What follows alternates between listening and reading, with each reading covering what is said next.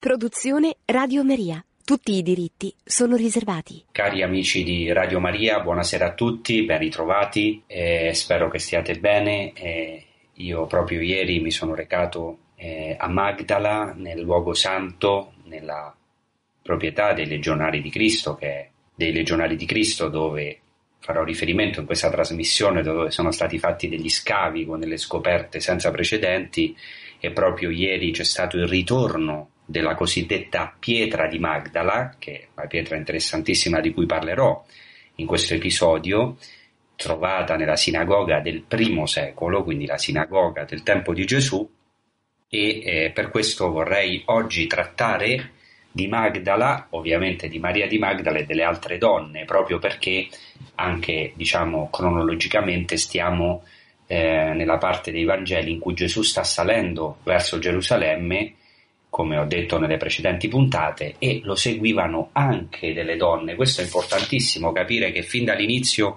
Gesù non ha scelto solamente dei singoli, degli individui, non ha scelto solo uomini, ma ha scelto una comunità di uomini e di donne per mostrare in questa comunità la sua gloria.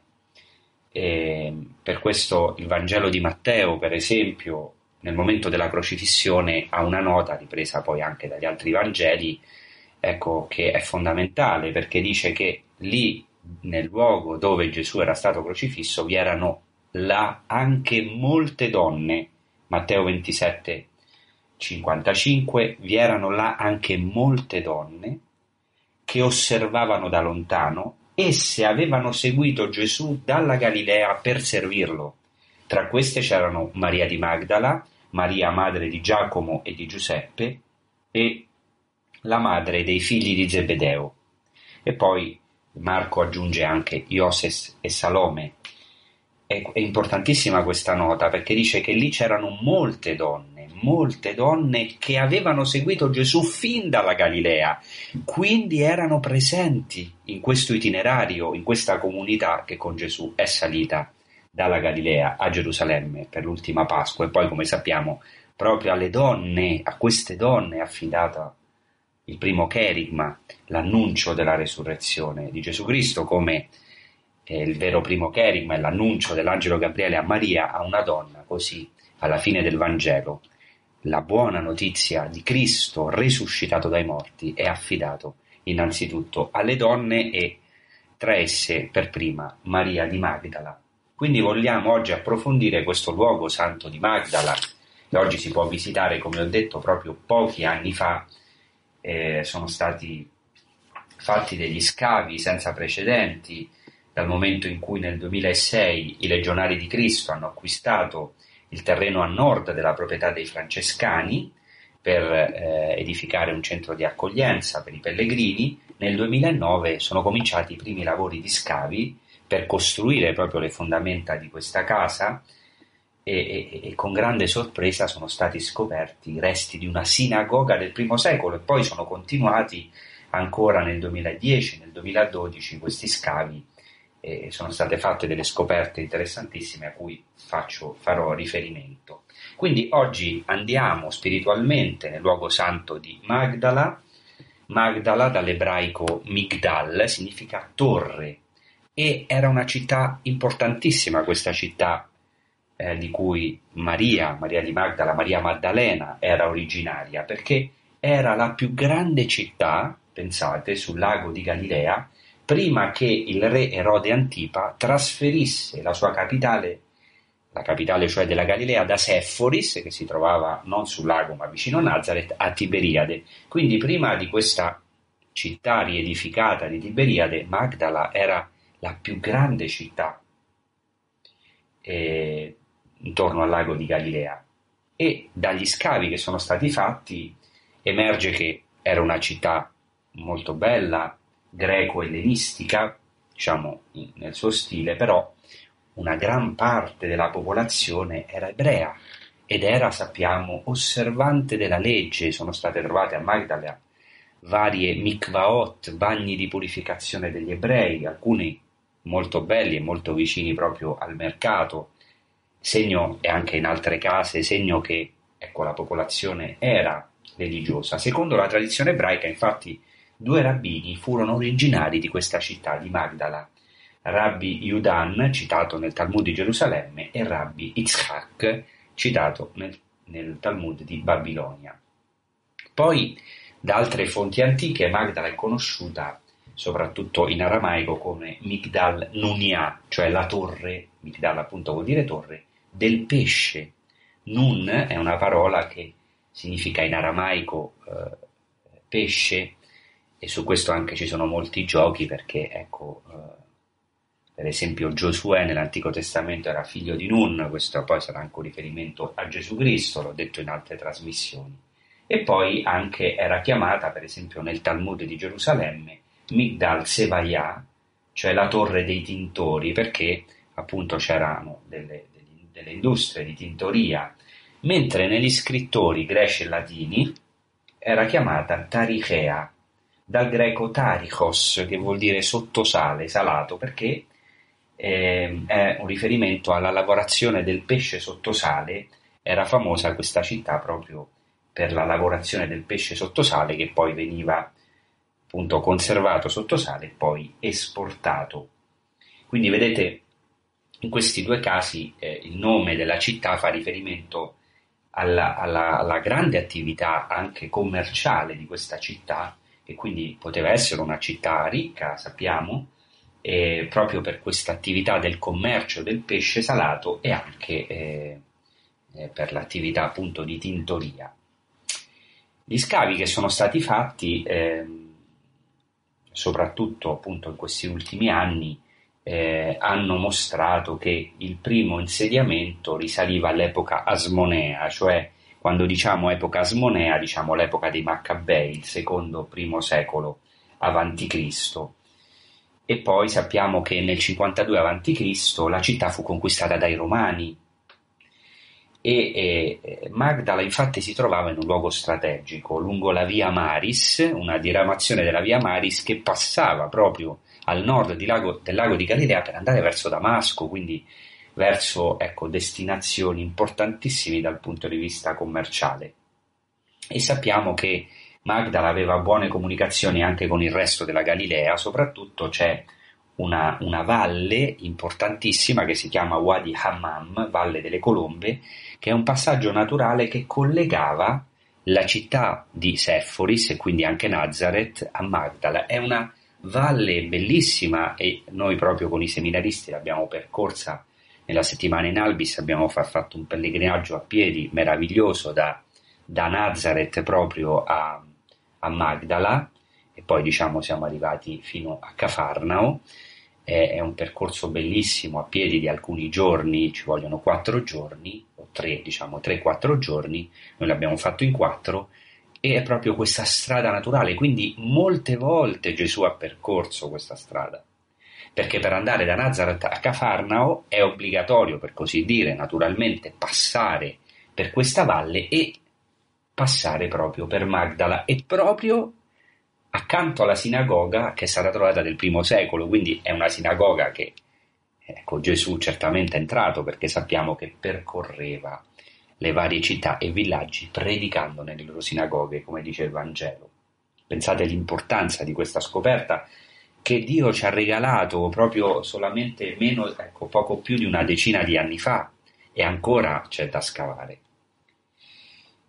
per caso, però sappiamo ovviamente che non è un caso, proprio eh, come ho detto, eh, scavando le fondamenta della nuova casa dei legionari di Cristo, ora, ora c'è una casa bellissima, eh, sono state trovate queste, questi resti e poi diciamo sono stati condotti degli scavi molto approfonditi.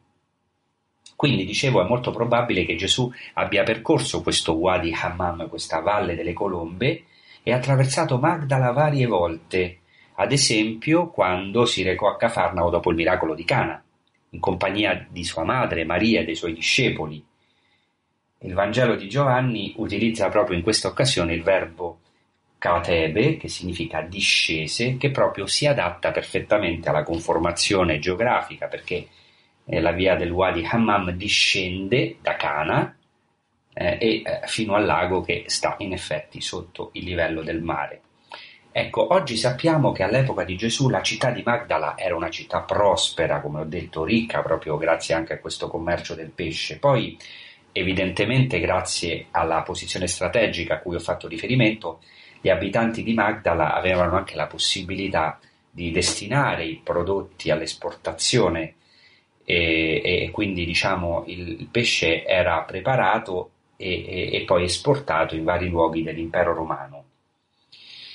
Giuseppe Flavio ha un racconto eh, di grande rilevanza per quanto riguarda Magdala. Giuseppe Flavio, vi ricordo, è uno storico che, che scrive ecco, dopo la morte di Gesù, però praticamente contemporaneo, e quindi ci dà delle informazioni di immensa portata per quanto riguarda l'ambiente del primo secolo, l'ambiente ecco, eh, soprattutto della Galilea perché lui era stato comandante in Galilea e lui dice che all'epoca della prima guerra giudaica, eh, quindi prima del 70, quindi negli anni tra il 68 e il 70 d.C., lui stesso fortificò Magdala e lui dice che possedeva anche un ippodromo, un porto, una flotta di 230 barche e contava circa 40.000 abitanti è vero che forse Giuseppe esagera, però ecco, vuol dire che era una città molto grande, addirittura con un ippodromo, pensate, un porto, una flotta di navi nel lago, ovviamente. E Giuseppe Flavio ci dice che la città di Magdala si ribellò ai romani, istigata da chi?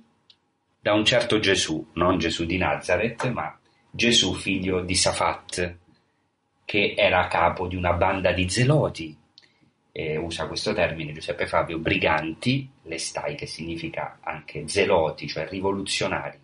E questo Gesù, vedete come le cose accadono, no? C'è un Gesù che sul Monte delle Beatitudini, a pochi chilometri da Magdala, perché il Monte delle Beatitudini sta dove mi trovo ora qui, dove sto trasmettendo, si trova a pochi chilometri da Magdala, Gesù Cristo annuncia l'amore ai nemici a pochi chilometri un altro Gesù istiga alla rivolta verso i nemici, verso i romani e riesce a trascinare dalla sua parte, ci dice Giuseppe Flavio, gli abitanti della città. E chi era il generale che a quel tempo stava conquistando eh, eh, la Terra Santa, no? Siamo negli anni più o meno nel 67-68, era Vespasiano. Vespasiano, che pensate era un generale e che non era di stirpe regale o imperiale, proprio grazie alle sue campagne militari in Terra Santa, poi sarà acclamato diciamo, nell'impero romano, sarà acclamato imperatore e poi il padre di Tito, che è il distruttore poi del Tempio di Gerusalemme. Allora Vespasiano eh, avanzò verso Magdala e fece irruzione eh, perché in questa zona? Perché ovviamente Gesù, figlio di Safat, con eh, ecco, una banda di zeloti e con gli abitanti della città, incominciò a, a ribellarsi. E così, eh, di fronte a questa avanzata del generale Vespasiano, eh, si tentò, gli abitanti di Magdala tentarono di ecco, una, un'imboscata contro l'esercito dei, Rema, dei Romani che si accampava sulla strada in direzione di Tiberiade, ci dice Giuseppe Flavio. E l'esercito romano reagì e costrinse alla fuga i ribelli che si rifugiarono nelle barche, i ribelli di Magdala, per portarsi a largo del lago di Galilea per sfuggire dalla furia romana. Poi ci fu un secondo attacco e l'esercito di Vespasiano riuscì a penetrare dentro Magdala. Oggi pensate che ci sono ancora i segni di questa battaglia.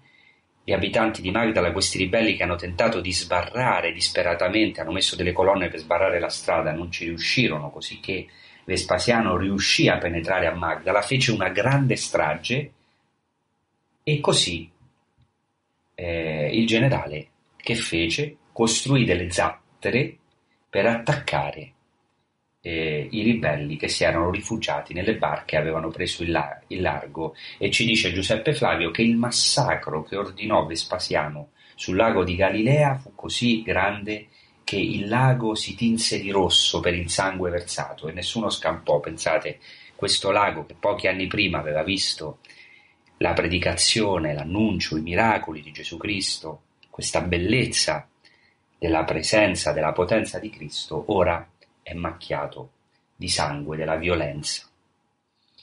Il resto della popolazione, pensate, di Magdala fu catturato e giudicato e pensate che Vespasiano fece giustiziare i colpevoli, perfino, ci dice Giuseppe Flavio, fece uccidere gli anziani e gli inabili e i disabili e poi li vendette tutti come schiavi, gli, abit- gli altri abitanti, quindi gli anziani, eh, i bambini, eh, oppure diciamo gli inabili, ci dice Giuseppe Flavio, furono giustiziati e gli altri che invece servivano i lavori li vendette come schiavi. Ecco, un evento terribile. E pensate che addirittura un Midrash, Midrash al libro delle lamentazioni, Harabba, dice che la disfatta di Magdala avvenne a causa della sua fornicazione o della sua prostituzione, proprio perché era una città di porto così ricca, ecco, attribuisce alla infedeltà degli abitanti questo eccidio romano. Dopo queste terribili distruzioni Magdala fu ricostruita, anche se poi, diciamo, anche se solo in parte. Ovviamente eh, le scoperte più importanti sono state fatte, come ho detto, negli ultimi anni, poi passeremo a analizzare dei Vangeli che sono fondamentali proprio per questa, per questa puntata e però prima voglio fare riferimento ad alcuni scavi che sono stati fatti appunto nel 2009. Nel 2009 è stata trovata, è stata fatta una scoperta sensazionale. Fu scoperta la sinagoga del primo secolo, una delle più antiche sinagoghe mai messe in luce, che fu costruita, secondo gli archeologi, tra il 50 a.C. e il 65, e il 65 d.C. Quindi Gesù vide vide, entrò e predicò in questa sinagoga, per cui veramente possiamo andare sulle orme di Cristo e invito tutti a visitare questo luogo santo stupendo. Quindi questa sinagoga era attiva durante l'ultima fase del secondo tempio di Gerusalemme. Per esempio nell'interno della sinagoga è stata rinvenuta una moneta, pensate, coniata a Tiberiade nel 29 d.C., sono gli anni proprio in cui Gesù eh, svolgeva il suo ministero, la sua missione in Galilea. Quindi Gesù certamente vi insegnò e vi predicò, come sappiamo dai Vangeli. Il Vangelo di Matteo 4:23 dice che Gesù percorreva tutta la Galilea, insegnando nelle loro sinagoghe, annunciando il Vangelo del Regno e guarendo ogni sorta di malattie e di infermità nel popolo. Quindi insegnava nelle loro sinagoghe nelle varie città e villaggi. La sinagoga che è stata trovata a pianta quadrangolare aveva un'area di 120 metri quadrati, quindi non era grandissima, però era una bella sinagoga, stranamente non era orientata verso Gerusalemme, i sedili erano di pietra in continuità con le mura dell'edificio, il pavimento era in mosaico, però oggi ci sono solo alcuni resti, mentre pensate che alcune pareti erano affrescate, ancora oggi si possono vedere come negli affreschi pompeiani.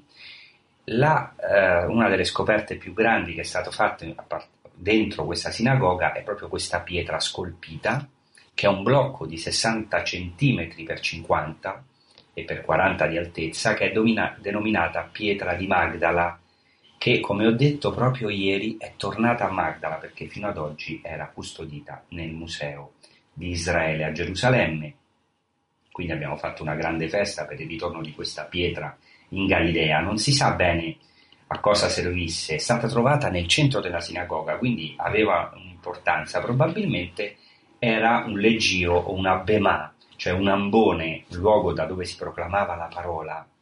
E questa, una pietra di simile dimensione è stata portata, trovata anche negli scavi di un'altra sinagoga di Horvat Kur. Però certamente è una scoperta sensazionale, pensate la più importante degli ultimi 50 anni, la sinagoga con questa pietra di Magdala, perché nella pietra sono scolpiti vari simboli importantissimi al tempo di Gesù.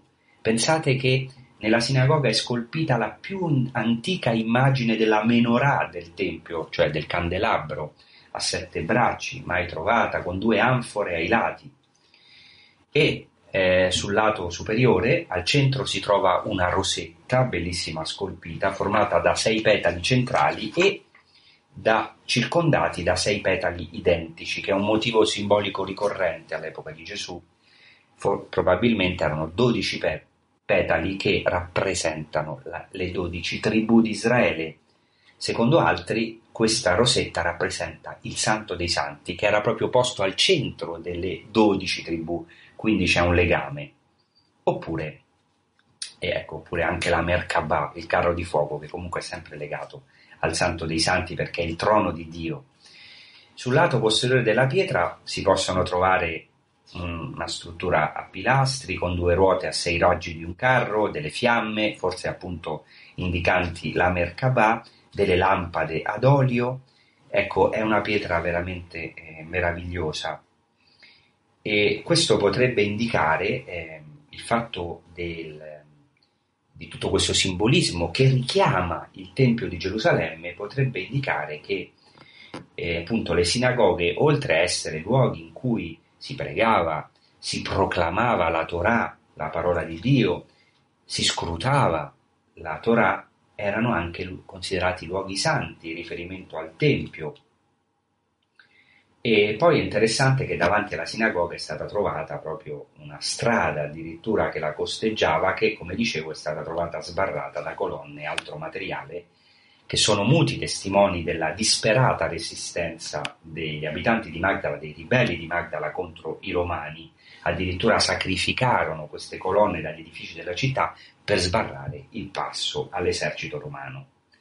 Ora andiamo ai Vangeli perché, vedete, Magdala è certamente associata nella mente di tutti noi a Maria Maddalena o Maria di Magdala che seguì Gesù, sappiamo, fin dagli inizi del suo ministero e fu presente insieme alla Santa Vergine Maria e ad altre donne, come ho già detto, al momento della sua morte sulla croce e alla sua deposizione nel sepolcro, perché nei Vangeli si evidenzia che sono le donne, che erano le uniche, gli uomini erano più o meno tutti scappati davanti alla croce, che noi uomini siamo bravi a scappare davanti al dolore, e, ehm, ecco, eh, a parte appunto San Giovanni, erano scappate, quindi sono le donne a vedere dove era deposto il sepolcro. E ovviamente Maria di Magdala è la prima testimone della risurrezione, colei che dovrà annunciare agli apostoli il primo cherigma, la buona notizia,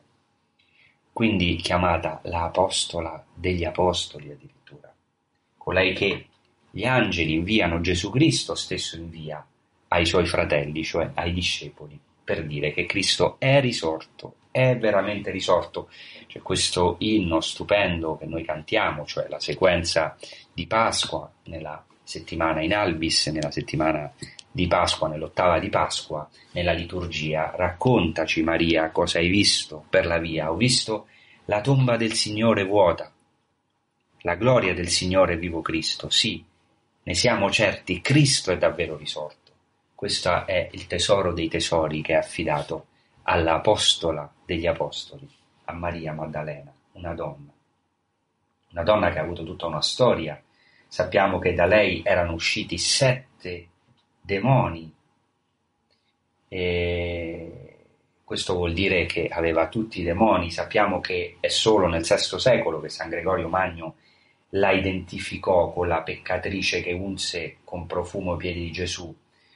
E quindi viene poi chiamata, diciamo, equiparata a una prostituta di per sé. Il Vangelo non dice che era una prostituta, non sappiamo che peccati avesse, però tutti ci possiamo identificare perché dice che da lei erano usciti sette demoni, quindi tutti i demoni, e quindi in un certo modo in queste sette vuol dire appunto la pienezza nella, nella, nella, nella, nel linguaggio semitico, nel linguaggio biblico e quindi tutti ci possiamo identificare sette demoni sono i segni appunto dei sette peccati capitali, cioè di tutti i peccati di tutti i demoni.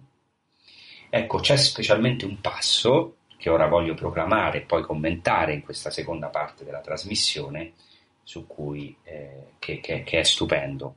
Però prima di questo, ecco, vorrei che facciamo una pausa musicale anche per meditare, per entrare anche spiritualmente. Ho cercato di introdurvi con alcuni dettagli, forse qualcuno un po' tecnico, però perché possiamo veramente entrare. Chi l'ha già visitata, anche si ricorderà chi non l'ha visitata e chi non la potrà mai visitare, almeno diciamo entrerà spiritualmente in questa città di Magdala, dove Cristo è passato e ha chiamato questa donna e ha rivoluzionato la sua vita eh, ecco, e l'ha veramente trasformata dalla donna dalla quale erano usciti sette demoni alla testimone, alla prima testimone della resurrezione. Che meraviglia, che misericordia, quanto questo ci deve consolare, dare speranza, ecco, che proprio a quelli più oppressi dalla schiavitù, del peccato e del demonio, a loro Cristo fa un regalo immenso che è ecco, il regalo della resurrezione, della buona notizia. Allora proclamiamo il Vangelo che è così eh, importante eh, per questa trasmissione che dedichiamo, stiamo dedicando a Magdala, dal Vangelo di Luca, capitolo 8 versetti 1 e 3. In seguito Gesù se ne andava per città e villaggi, predicando e annunciando la buona notizia del regno di Dio. C'erano con lui dodici alcune donne che erano state guarite da spiriti cattivi e da infermità. Maria, chiamata Maddalena, dalla quale erano usciti sette demoni. Giovanna, moglie di Cuzza, amministratore di Erode, Susanna e molte altre che li servivano con i loro beni. Ecco, come ho già detto, va notato che il seguito di Gesù Cristo non era solo maschile. Sin dall'inizio molte donne, molte donne, si dice, abbiamo appena proclamato, e molte altre lo seguivano. Gesù chiamò una comunità, radunò intorno a sé una vera e propria comunità formata da fratelli e sorelle, primizia della Chiesa nascente, che sarebbe dovuta diventare luce del mondo. Gente povera come noi, come me, come te. Magdala è quindi il luogo ideale in cui possiamo approfondire il ruolo delle donne, in particolare questa figura di Maria Maddalena, la apostola degli apostoli. Ovviamente, come ho detto, non sappiamo mh, mm, perché, cioè quali fossero le ragioni che avessero causato in Maria Maddalena l'essere abitata per così dire o tormentata da sette demoni. Non sappiamo, oh, il Vangelo non ce lo dice, in questo è molto discreto, però sappiamo che Gesù Cristo ha guardato questa donna non con gli occhi del mondo, non con gli occhi della carne, ma l'ha veramente amata come Dio, ha avuto misericordia di lei, l'ha curata, l'ha resa degna, gli ha dato una nuova veste, una nuova identità, le ha dato la grazia di poterlo seguire e di essere la prima testimone della sua resurrezione.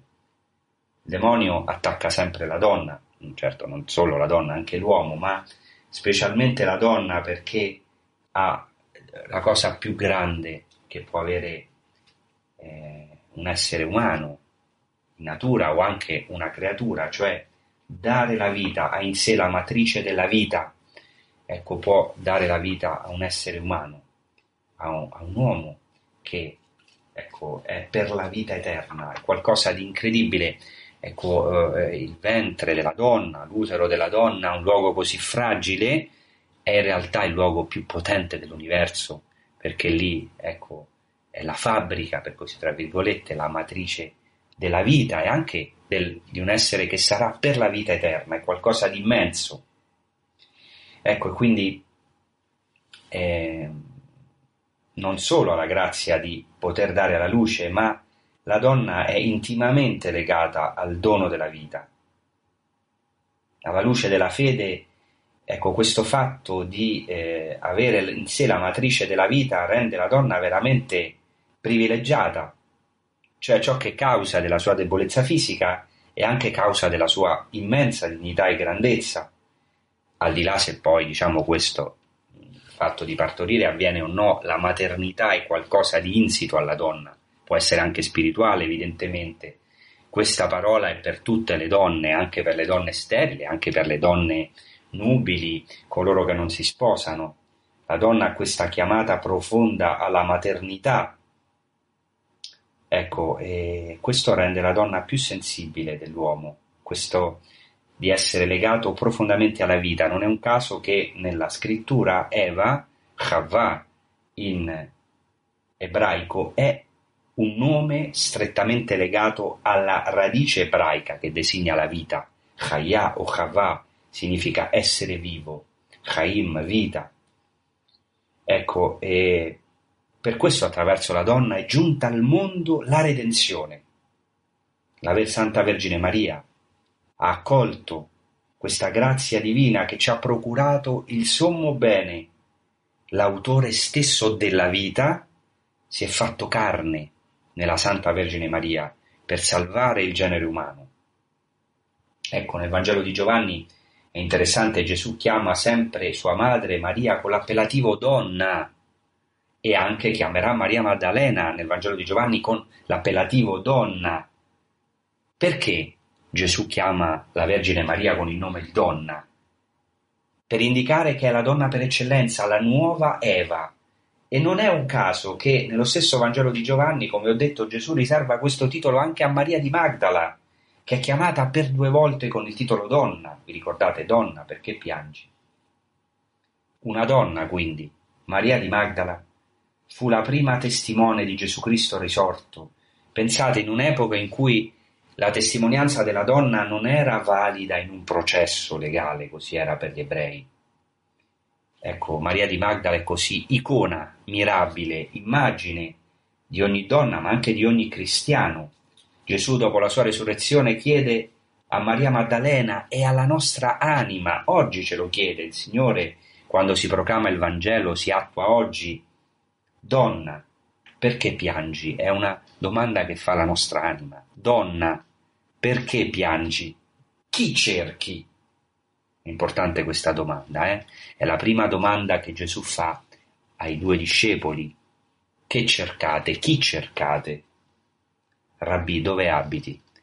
E eh, si trova alla fine del Vangelo, rivolta a Maria di Magdala, questa grande discepola, donna, perché piangi? Chi cerchi? Ma il Signore lo domanda a tutti noi oggi, donna, cioè la nostra anima, donna, perché piangi? Chi cerchi? Chi stai cercando profondamente? Perché l'hai perso? Ecco, tutti noi come Maria di Magdala siamo stati conquistati da Cristo. Anche Maria di Magdala è stata conquistata da Cristo, in senso spirituale. Ciascuno di noi in Maria di Magdala e come Maria di Magdala è stato conquistato da Cristo e liberato dai suoi peccati, dalla schiavitù di questi sette demoni, sette peccati capitali. Anche noi come Maria Maddalena, la peccatrice divenuta santa, viviamo spesso delle notti oscure in cui mh, viviamo l'assenza di Dio, l'assenza di Cristo, non necessariamente per i nostri peccati, ma perché anche questo è necessario. Cioè, alcune volte eh, Dio si ritira, per così dire. Sono le pause di Dio, i silenzi di Dio, non c'è musica senza pause. Non c'è presenza di Dio senza silenzi, anche se sono dolorosi, lo sperimentiamo. Ecco, anche noi come la Maddalena viviamo spesso la notte oscura dell'assenza di Cristo in attesa dell'alba della resurrezione, perché c'è un'alba. Cristo si fa riconoscere. Dopo la notte c'è l'alba, anche noi siamo in ricerca. Donna, chi cerchi? Perché piangi? Chi cerchi? Anche noi siamo in ricerca del volto radioso di Gesù Cristo risorto che alcune volte non vediamo nei fatti della nostra vita o ci risulta difficile vederlo. E così ci chiama per nome, come ha chiamato Maria Rabbuni, ha risposto la Maddalena. Anche noi veramente anelliamo a lui come la Maddalena, come l'amata del cantico di cantici, che perde l'amato e poi lo ritrova dove? Dove lo incontra nel giardino nel giardino, infatti, il Vangelo di Giovanni sottolinea che Gesù è morto, è stato sepolto ed è risorto in un giardino, tanto che Maria Maddalena pensa che è il giardiniere. Dice il Cantico dei Cantici, io venni, sta parlando l'amata, io venni meno per la sua scomparsa, venni meno per la scomparsa dell'amato. L'ho cercato, ma non l'ho trovato. l'ho chiamato, ma non mi ha risposto. E ancora dice l'amata, io vi scongiuro, figlie di Gerusalemme, se trovate l'amato mio, che cosa gli racconterete? Che sono malata d'amore. E così la Maddalena, Santa Maria di Magdala, è una buona notizia per tutti noi. Proprio lei, la peccatrice potremmo dire per eccellenza, aveva sette demoni, il che equivale a dire che aveva ogni genere di demonio, proprio lei, la peccatrice, si può dire per eccellenza, ha la grazia di essere la prima a essere trovata da Cristo risorto, perché non si tratta tanto di cercare noi, ma di essere trovati, di lasciarci trovare. Nell'Antico Testamento Adamo ed Eva si nascondono dopo il peccato e Dio passeggia, che meraviglia, passeggia già in Genesi 3 alla brezza eh, della sera e nel giardino dell'Eden, passeggiando, chiede, fa una domanda, non rimprovera Adamo ed Eva, ma gli dice dove sei ad Adamo? Dove sei? È lui che ci cerca. Dice Sant'Agostino, non ti cercherei se tu non mi avessi già trovato. Allora si tratta di lasciarsi trovare da Cristo, come Maddalena è la prima a essere trovata da Cristo risorto, perché poi Cristo dovrà andare dai suoi discepoli che erano dispersi, che erano impauriti, che erano chiusi nel cenacolo per paura, perché quando ci chiudiamo in noi stessi molte volte, nelle nostre cose, nelle nostre stanze, quando non vogliamo uscire, nei nostri scoraggiamenti, quando non ci esprimiamo, siamo eh, rinchiusi in noi stessi, non, siamo, non lo facciamo perché siamo cattivi, ma per paura Ecco, Cristo si andrà a ritrovare gli apostoli uno a uno, perfino Tommaso, per uno solo apparirà, ma prima di tutto andrà a trovare una donna, Maria Maddalena. E, ed è lei la prima a essere trovata da Cristo risorto nel giardino e avrà il privilegio di essere la prima nella storia ad annunziarla agli apostoli, che non è che gli, cre- gli, cre- gli crederanno tanto, le crederanno tanto, come sappiamo. E così, come ho detto, già merita il titolo di apostola degli apostoli. Ecco, è bellissimo questo incontro. Alla fine di questa trasmissione lo vorrei ricordare. Dice così il Vangelo di Giovanni al capitolo 20, Maria invece stava all'esterno, vicino al sepolcro e piangeva. Mentre piangeva si chinò verso il sepolcro e vide due angeli in bianche vesti seduti l'uno dalla parte del capo e l'altro dei piedi, dove era stato posto il corpo di Gesù. Ed essi le dissero, Donna, perché piangi? Rispose loro, hanno portato via il mio Signore, non so dove l'hanno posto. Detto questo si voltò, si voltò indietro e vide Gesù in piedi, ma non sapeva che fosse Gesù. Le disse Gesù, Donna, perché piangi? Chi cerchi?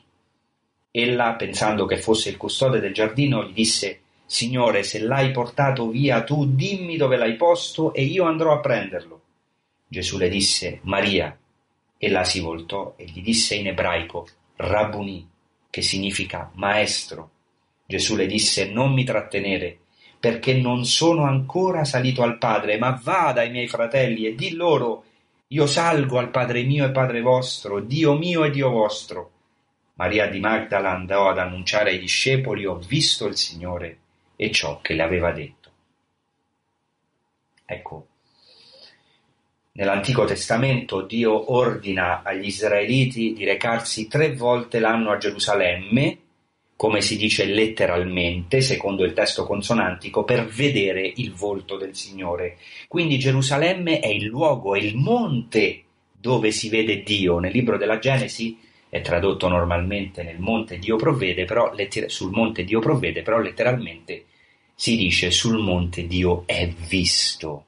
Gerusalemme, il monte del Tempio, è il luogo dove Dio si fa vedere, si mostra, è visto, dove si cerca il suo volto, o dove meglio Dio si fa vedere. Anche noi, come ho detto, come Maria di Magdala, siamo in questa costante ricerca. Anche noi, come la Maddalena, siamo chiamati a meditare oggi, attraverso questa visita spirituale in questo luogo di Magdala, che Gesù nel suo amore ci ha già visto, ci ha già trovato per primo e ci chiama Maria, ci chiama per nome Cristo è il nostro amato, è il nostro amato e si fa trovare in un giardino da Maria Maddalena. Perché in un giardino? È il compimento dell'incontro di Adamo ed Eva nel giardino dell'Eden e anche dell'incontro tra l'amato e l'amata nel Cantico dei Cantici.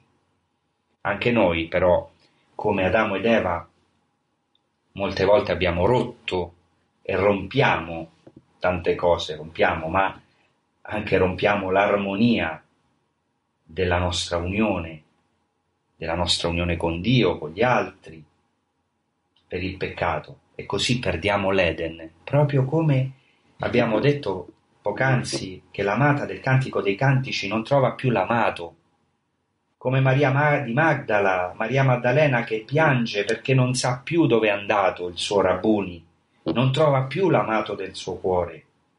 Così anche noi, con la Maddalena, gridiamo come l'amata del Cantico dei Cantici. Vi scongiuro, figlie di Gerusalemme, se trovate il mio amato, ditegli che muoio d'amore, che sono malata d'amore. Così, vedete, Maria di Magdala è figura della nostra anima alla ricerca di Cristo e Maria di Magdala è ostinata, eh? È ostinata perché per due volte dice Signore se l'hai portato via tu dimmi dove l'hai posto, io andrò, andrò a prenderlo. Non si ferma. È vero che è triste, che piange, perché le sembra che tutto è finito, che quell'amore del maestro poteva essere come gli altri amori umani che finiscono a un certo punto, però è ostinata, una santa ostinazione magari anche noi potessimo avere questa santa testardaggine e così lei, la peccatrice, ha la grazia di vedere a Gerusalemme il volto di Dio, quel volto che generazioni e generazioni hanno cercato di rappresentare, di vedere, ma non hanno potuto farlo. Ora lei lo vede e per questo in questo Vangelo che abbiamo proclamato c'è un Dettaglio importantissimo, si dice che appena entrata nel sepolcro Maria di Magdala vide due angeli in bianche vesti, uno dalla parte del capo e l'altro dei piedi. Perché questa specificazione? Gli altri Vangeli dicono solo che vide due angeli. Perché specificare, insistere sul fatto che i due angeli erano in una posizione particolare, cioè uno dalla parte del capo e uno dalla parte dei piedi? Perché? Ecco, nell'Antico Testamento, l'arca dell'alleanza, il luogo dove era presente Dio, dove Dio scendeva nella nube e si incontrava con Mosè, ecco, eh, era il propiziatorio eh, ed era un luogo vuoto tra due cherubini che si guardavano l'uno all'altro, uno da una parte e uno dall'altro. Ora la nuova arca dell'alleanza, la nuova presenza di Dio è il Santo Sepolcro il sepolcro di Cristo è questa arca santa, questo luogo della Shekinah di Dio. E anche esattamente come nell'Antico Testamento è un luogo vuoto, e questo è molto interessante, e quell'assenza è paradossale, quell'assenza paradossalmente, quel fatto che quel sepolcro è vuoto e che non c'è nessuno lì dentro, ora è la testimonianza suprema per questo dicono gli angeli, venite a vedere il luogo dove era deposto, dobbiamo andare a vedere, ma che andiamo a vedere? Andiamo a vedere che il luogo è vuoto. Ecco, proprio quel luogo vuoto, quell'assenza canta la massima presenza di Dio, che Cristo è risorto, che è salito al cielo e che salendo al cielo ha riempito, ha riempito la nostra vita, ha riempito il mondo, ha riempito il cosmo,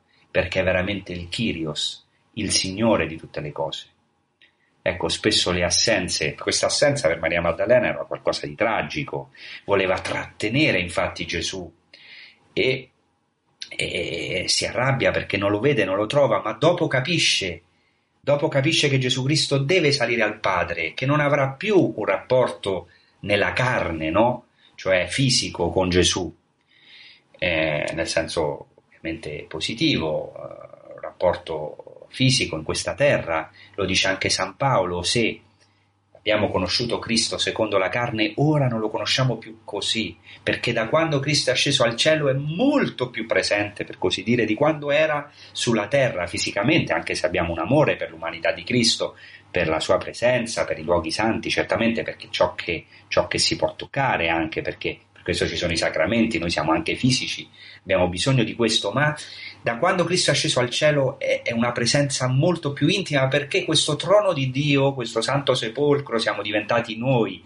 noi siamo il trono della Shekinah di Dio, la Merkabah, la presenza santa di Dio con tutti i nostri difetti, anche possiamo frustrare questa presenza, certo con i nostri peccati, non è qualcosa di automatico, ma noi siamo questo giardino dell'Eden che ha Cristo in sé, ha, de, ha il paradiso. Cristo è il paradiso dentro di noi, per opera dello Spirito Santo che abita in noi, abbiamo questa unità con la Santa Trinità. Per questo l'anima è il trono di Dio, per questo l'anima è il cielo di Dio, come diceva Origene, come diceva anche Santa Teresa d'Avila. Ecco, non trasformiamolo in un covo di demoni, non trasformiamolo in una spelonca di ladri, il nostro tempio, il nostro santo dei santi.